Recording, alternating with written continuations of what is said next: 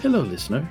I am Shakir Askari, recently associated with a few concerned citizens of Lower Bailey Mina, and also a miscreant named Arabet.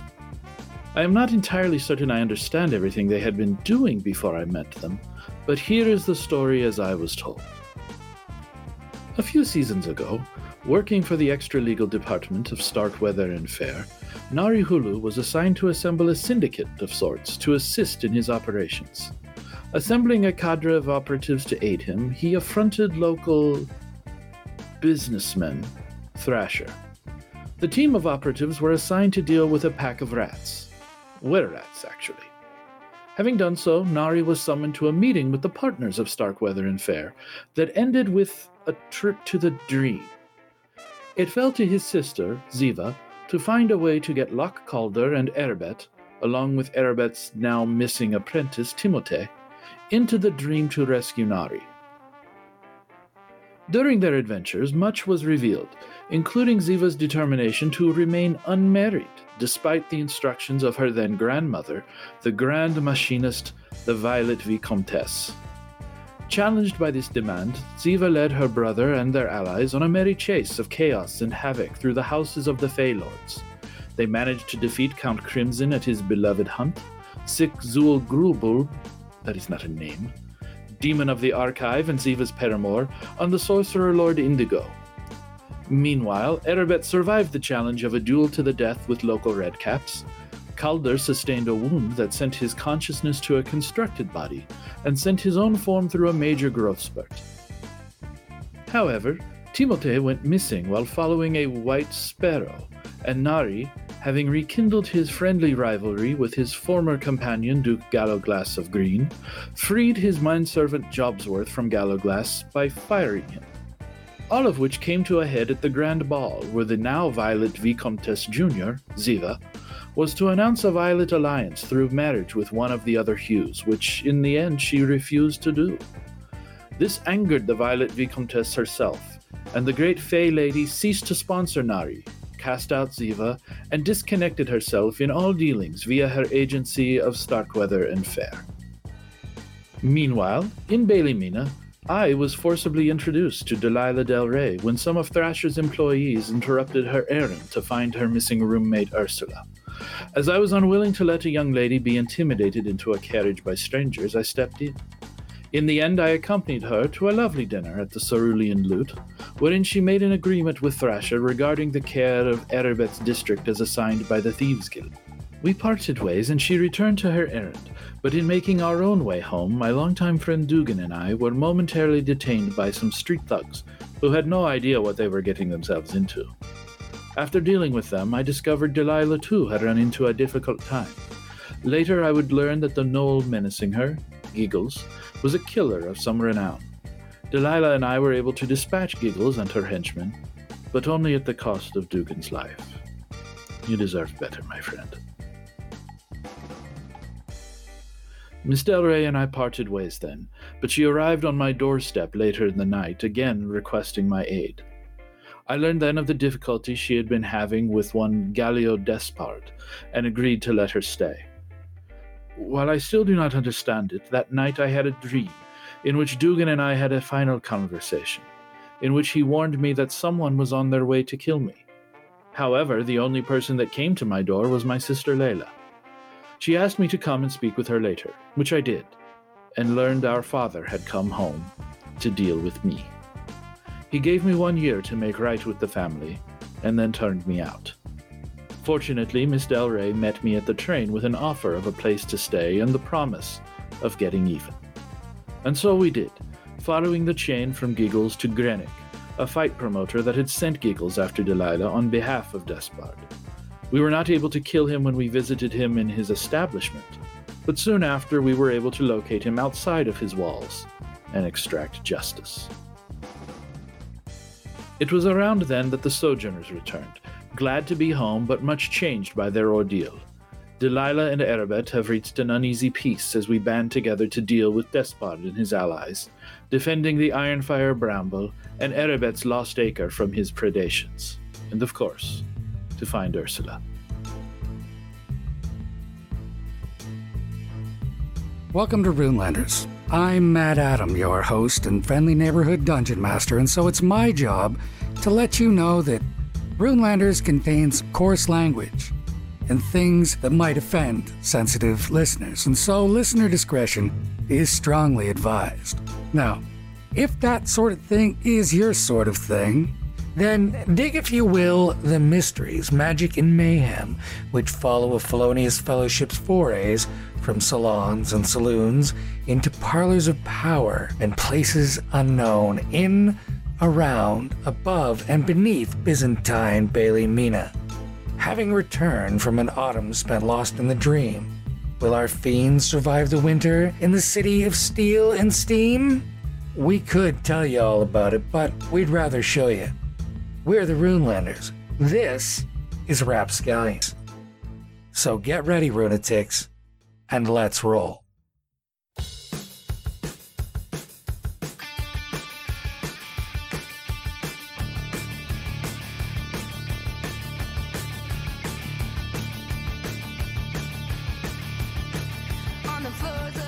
They came a generation ago, settlers from the Riverlands. They built their homes on the undersides of bridges, in the spaces between, and in the tunnels beneath. They worked the jobs that nobody else wanted for wages nobody else would accept. They lived in tight quarters, in uncomfortable numbers. They ate those things which others would throw away and saved every spare penny. They survived and eventually they flourished. They found the places nobody else wanted and made them their own. Take this place, for example. Where others might see an old barrel cellar, one of theirs saw a concert hall and, well, it sure ain't opera that's going on in there. That three foot bombshell on the stage has the crowd's full attention. Watch her strut and snarl and growl across the stage. This, my friends, is Daisy, and as she boom shakes the room, the floor jumps up and down. All eyes not closed with the ecstasy of the music are locked on her and her band. The beat is alive, the room locked in the rhythm. With crescendo, she spreads her arms turns to face the band and falls backwards. The crowd catches her, and she drifts in that aimless fashion typical to the act of crowd surfing. He's waiting for her when she returns from the powder room, and he hands her a beer. She takes a long pull, and he leans in to tell her something that raises her eyebrows. With a mischievous look, he clicks open his watch and shows her the face. Five minutes to Deadwinter, the day the world stops. He takes her by the wrist and leads her away from the bar then. Curious, she goes around the back of the crowd toward the door. The camera switches to show them in the round entrance hall in silhouette then. The music is still too loud to hear what they're saying, and he turns to rest his back against the wall. As they jog to a hall, she pirouettes in place, enjoying her stage rush. As the boys wrap up that song and start another one without her. We see him reach into his waistcoat pocket, and as he withdraws that which is within, he takes a knee. When she sees this, she freezes for a moment, then raises the knuckles of her right hand to her mouth, before slowly nodding, quickening in pace. He stands then and puts the ring on her finger. She throws her arms around his head, he throws his arms around her waist, and leaning back, he turns her in a circle as she kisses her agreement to marry him all over his face. And just like that, three, two, one. Happy Deadwinter, you kids.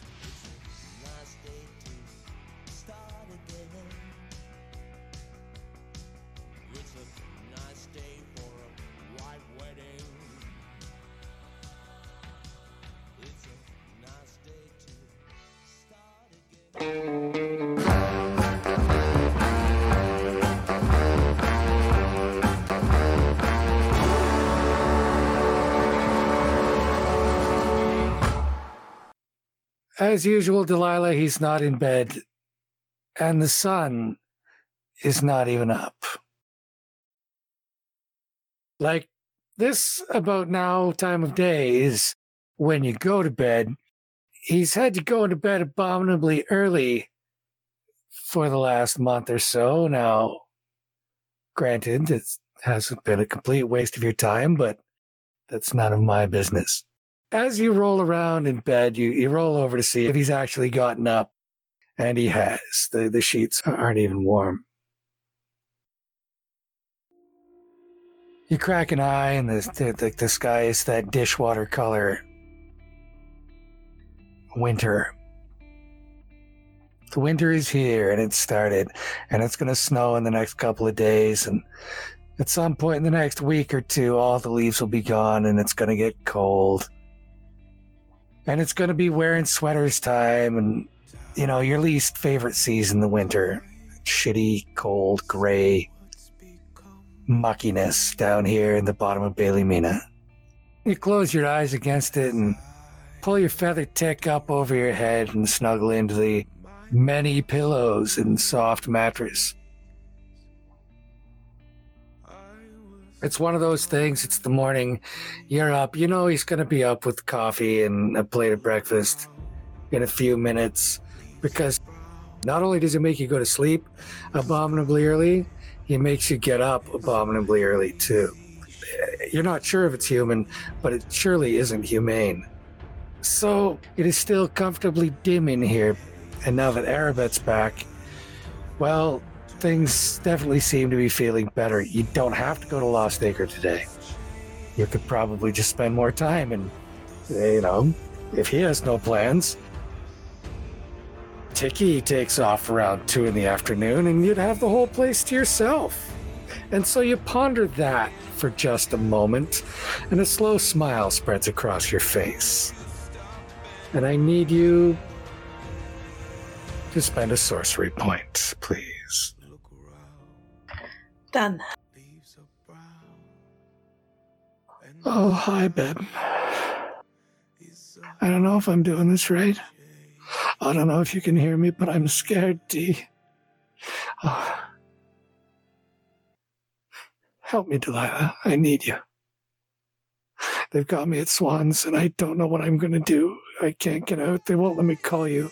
They said that it cost so much that I'd never see the sun again till after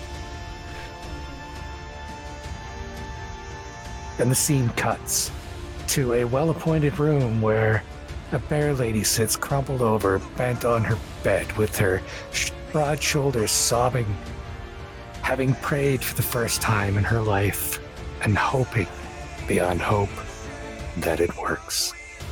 Over to you, Delilah.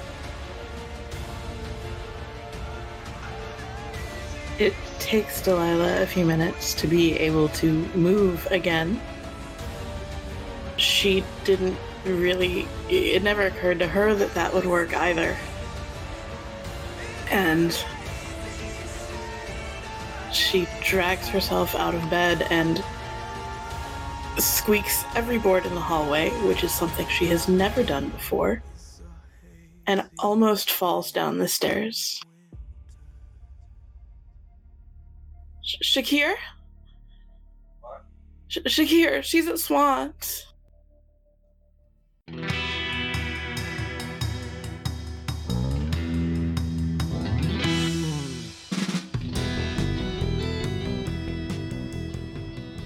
Runelanders is recorded live and curated, produced, and edited by me with indispensable help from Cassie Goodwin Harrison, Matthew Harrison, Chris Stokavaz, Greg Setnick, and Carrie Copley. All the usual people played all the usual parts, and if you want to know more about them, you can find out all about them, all about the little Easter eggs that I scattered through these episodes, and so much more at runelanders.com. Watch for our vastly improved website coming up soon. That'll about do it for this episode. Next time on Runelanders, we're gonna have some wicked awesome fun. You have to check it out. We'll see you then. I'm DM Matt Adam. I'm damn good guy, reminding you to roll high and don't die. Until next. Take good care. Sure.